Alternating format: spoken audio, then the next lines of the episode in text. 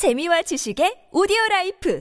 팟빵 안녕하세요. 군사돋보기입니다. 드디어 우크라이나군이 러시아군을 영토에서 완전히 몰아내기 위한 대반격을 시작한다는 결정적인 증거가 드러났습니다. 자포리자 전선에서 이미 러시아군의 1차 방어선을 돌파한 우크라이나군이 러시아군의 2차 방어선을 돌파하기 위해 여러 곳에서 하루 1만 발에 육박하는 대규모 공격 준비 사격까지 실시했고 여러 곳에서 우크라이나군이 러시아군 점령지를 탈환했다는 소식들이 마구 들려오고 있습니다. 게다가 드디어 본격적인 대공세를 위해 신규 창설되어 준비되어 온 제10작전 군단이 무려 9개 기갑 여단 규모의 엄청난 전력을 이끌고 전선에 나타나기 시작했다는데요. 지금과 같은 추세라면 우크라이나군의 대규모 진격과 함께 상당히 기대할 만한 전과가 쏟아질 것이 예상되지만 그만큼 많은 우려 또한 나타나고 있습니다. 러시아군의 1차 방어선을 돌파할 때 이번 우크라이나군의 공세 역량이 너무나 실망스럽다는 것이 여실히 드러났고 기대해왔던 우크라이나군의 공세 역량이 어째 지난 2월에서 3월 부울레다르 지역에서 일어났던 러시아군의 졸전과 거의 흡사한 모습을 보였기 때문인데요. 왜 이런 일이 발생했으며 이때 뼈아픈 교훈을 바탕으로 한 우크라이나군의 전술이 크게 변화했는데 어떻게 달라졌는지 얼마만큼의 효과를 보여주고 있는지 알아보겠습니다. 전문가는 아니지만 해당 분야의 정보를 조사 정리했습니다. 본의 아니게 틀린 부분이 있을 수 있다는 점 양해해 주시면 감사하겠습니다. 여러 오신트 소식에 따르면 현지 시각으로 지난 6월 8일부터 6월 10일까지 약 48시간 동안 우크라이나군은 남부 자포리자 전선의 오레 호보 일대에서 러시아군의 1차 방어선을 돌파했습니다. 그러나 이 과정에서 우크라이나군은 두 대의 독일제 레오파르트 2A6 전차와 레오파르트 2A4 전차 한 대를 파괴당하고 미국제 M2A2 브래들리 보병 전투 장갑차를 14대나 파괴당했는데요. 여기에 더해 프랑스제 AMX-10RC 경전차 두 대 등의 손실 까지 더해지는 피해를 입었는데 공개된 한 장의 사진을 통해 당시 우크라이나군 공세부대가 훈련이 크게 부족한 상태라는 것을 쉽게 알 수 있습니다. 당시 우크라이나군의 제47기계화 여단은 자포리자 전선의 오레오보에서 말라토크마카 정착촌으로 이어지는 T081호 국도로 공세를 실시했는데요. 이상하게도 공세 이전에 반드시 선행되어야 할 포병의 공격 준비 사격 없이 공세를 시작해 진격로상의 지뢰지대를 개척하려 했습니다. 그러나 상당히 오랜 기간 방어전을 준비해왔던 러시아군 제42 차량화 소총 사단 예하 포병의 대규모 포격이 가해졌고 이로 인해 우크라이나군 제47 기계화 여단이 우왕좌왕하며 피해를 더 키웠다는 분석이 쏟아졌습니다. 대부분의 피해는 이 러시아군의 포격으로 발생했다고 합니다. 원형 공산 오차가 극심한 러시아군 포병의 곡사포들이 이처럼 우크라이나군 기갑 부대를 박살내려면 엄청나게 많은 포격이 쏟아졌을 확률이 높은데 또 여기에 대한 우크라이나 포병의 대포병 사격은 전혀 이루어지지 않다 보니 이런 믿어지지 않는 피해가 발생한 것이라는데요. 이해되지 않는 부분은 또 있는데 러시아군의 배회 탄약 드론 공격이 가해지는 상태에서도 공세 부대를 보호하기 위한 방공 작전이 제대로 수행되지 못했다는 것입니다. 우크라이나군은 지난 2022년 리만에서 고속기동전을 펼칠 당시만 해도 지대공 미사일을 발사하는 9K-33 오사 야전 방공 시스템과 게파트 자주 대공포를 조합한 야전 방공 부대로 아군 기계화 부대를 공중의 위협으로부터 보호했습니다. 그러나 이번 공세 작전에서는 이런 야전 방공 시스템에 어모가 없었고 러시아군의 배회 탄약 드론들이 우크라이나군 공세 부대를 공격하는 것을 막지 못했다고 하는데요. 그러나 다행히 러시아군의 2차 방어선을 향한 우크라이나군의 두 번째 공세는 전략이 크게 달라졌는데요. 현지 시각 6월 10일 영국 국방부의 전황 보고에 따르면 우크라이나군이 자포리자 전선에 구축되어 있던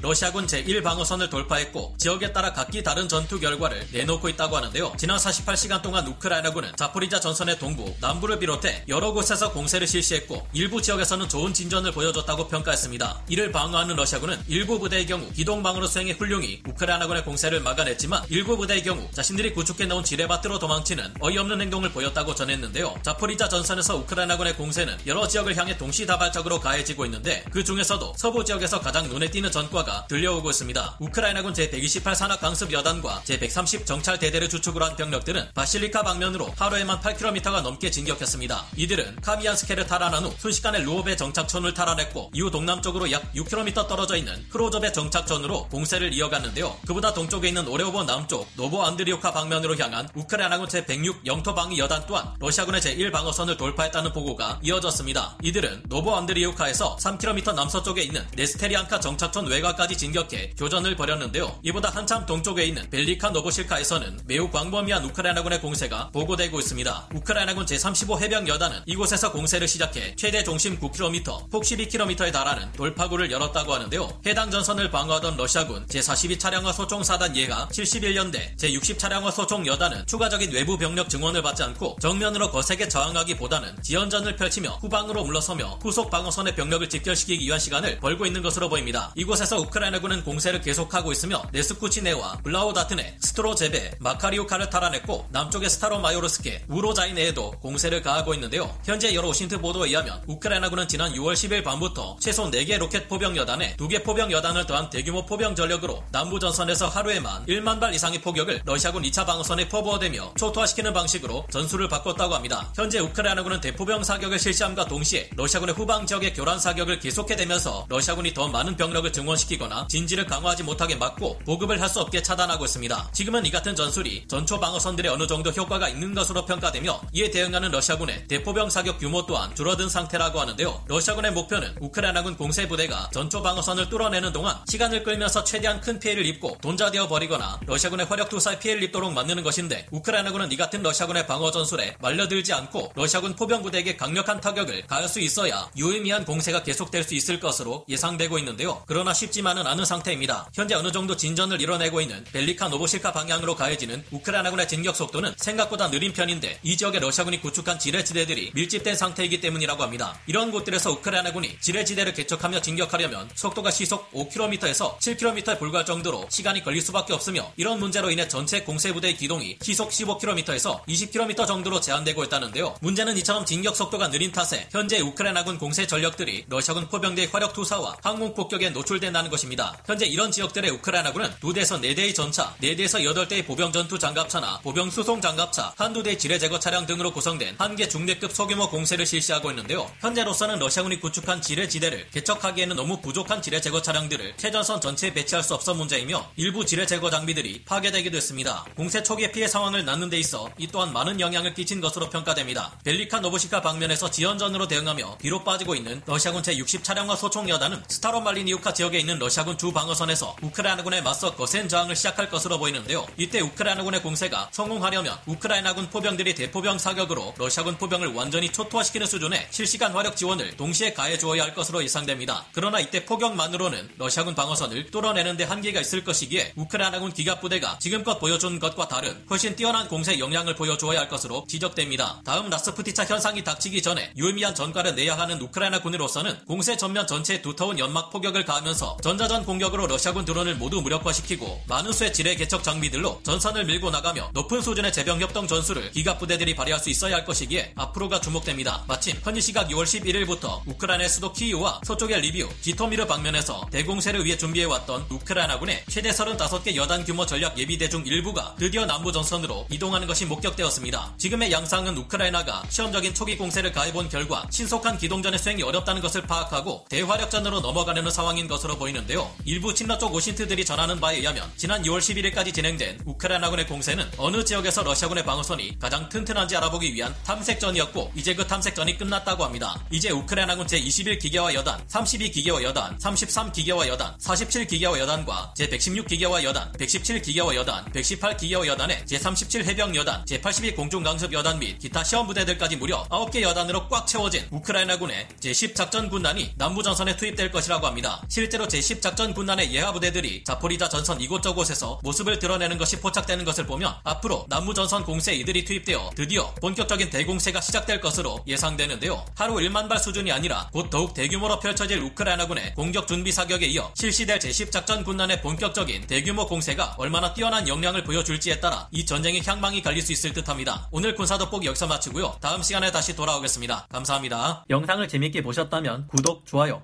알림 설정 부탁드리겠습니다.